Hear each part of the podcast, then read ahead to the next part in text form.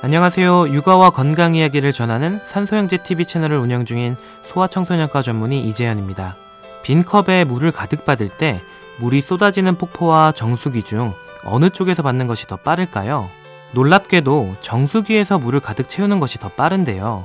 컵으로 감당할 수 없을 정도로 많은 물이 쏟아지면 정작 컵 안에 남는 물은 얼마 되지 않고 오히려 컵이 깨질 위험만 높아지기 때문입니다.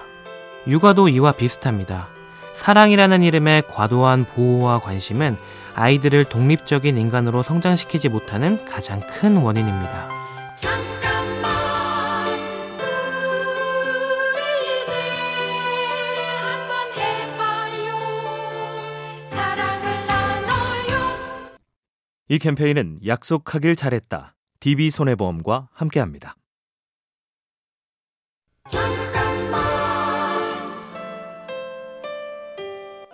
안녕하세요. 육아와 건강 이야기를 전하는 산부인과 소아청소년과 형제 산소형제 TV 채널을 운영 중인 산부인과 전문의 이재일입니다. 요즘 여러 매체를 보면 평범한 사람들의 보통 육아보다는 자극적인 소재만 노출되는 경향이 있습니다. 그러다 보니 사람들이 보는 육아는 점점 극단적이고 부정적으로 변해가는 것 같습니다. 물론 아이를 키우는 것은 힘이 듭니다. 하지만 모든 육아가 극단적인 모습은 아니라는 것, 힘든 만큼 그 무엇과도 바꿀 수 없을 만큼 소중한 행복이라는 것을 모두가 잊고 있는 것은 아닐까요? 잠깐만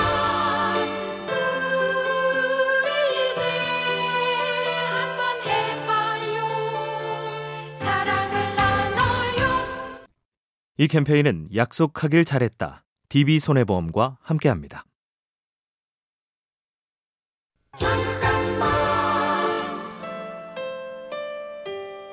안녕하세요. 산소형제 TV 채널을 운영 중인 소아청소년과 전문의 이재현입니다.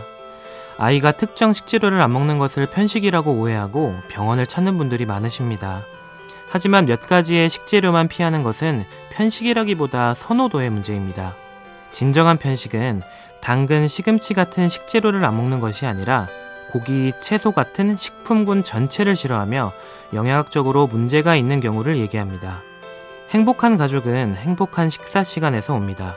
강압적인 분위기보다는 다양한 방법으로 익숙하지 않은 식재료를 소개해 주는 것을 추천합니다. 잠깐만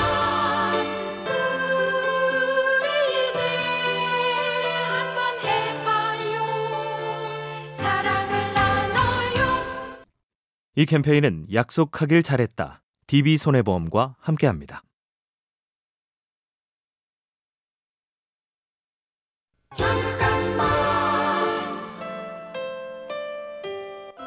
안녕하세요. 산부인과 전문의 이재일입니다.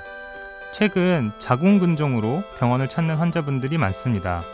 자궁근종이란 자궁의 근육층에 동글동글하게 생긴 근육으로 만들어진 혹으로 전체 여성의 80%에서 발견될 정도로 흔한 질환입니다.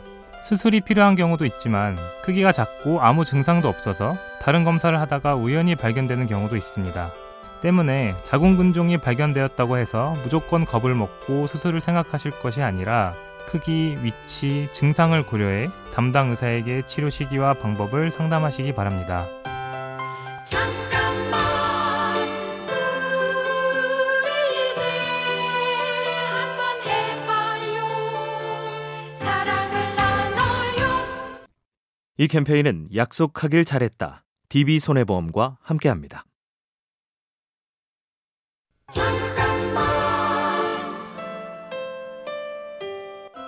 안녕하세요. 산소형제 TV 채널을 운영 중인 소아청소년과 전문의 이재현입니다. 건조한 날씨가 이어지고 있습니다. 환절기 각종 감염병으로부터 건강을 지키기 위해서는 적절한 습도를 유지하는 것이 중요합니다. 날이 건조해지면 우리 몸속 피부인 점막도 건조해집니다. 호흡기 점막은 항상 촉촉한 상태가 유지되어야만 여러 가지 세균이나 바이러스의 침입을 막을 수 있습니다. 우리 몸의 적절한 습도는 40에서 60%인데요. 60%가 넘어가게 되면 곰팡이와 진먼지 진드기가 자라기 좋은 환경이기 때문에 50% 전후의 습도를 권장드립니다. 잠깐만 우리 이제 한번 해봐요 사랑을 나눠요 이 캠페인은 약속하길 잘했다. DB손해보험과 함께합니다.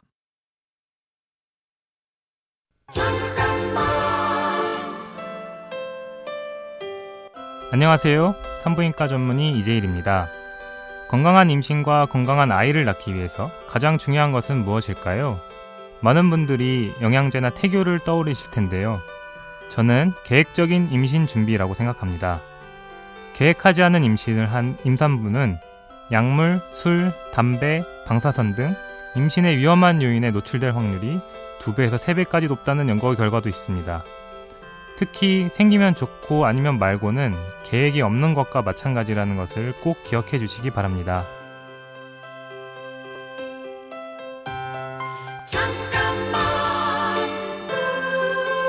우리 이제 한번 해봐요 사랑을 나눠요 이 캠페인은 약속하길 잘했다. DB손해보험과 함께합니다.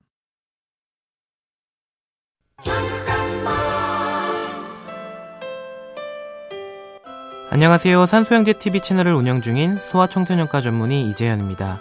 중세의 프랑스에서는 잠투정을 하는 생후 6개월 정도의 아이들을 재우기 위해 와인을 먹이는 경우가 있었다고 합니다. 믿기 힘든 이 이야기가 요즘 아이들의 스마트폰 노출 문제와 비슷하다고 생각하는데요. 무분별한 미디어 노출은 아이들이 얌전해진다는 것 외에는 교육적, 정서적, 여러 발달의 측면에서도 크게 도움되는 것이 없습니다. 당장 통제하긴 어렵더라도 부모님이 미디어 노출에 대한 건전한 목적성을 가지고 스마트폰을 건강하게 사용할 수 있는 여건이 마련되기를 기원합니다. 잠깐만 우리 이제 한번 해봐요 사랑을 나눠요 이 캠페인은 약속하길 잘했다. DB손해보험과 함께합니다.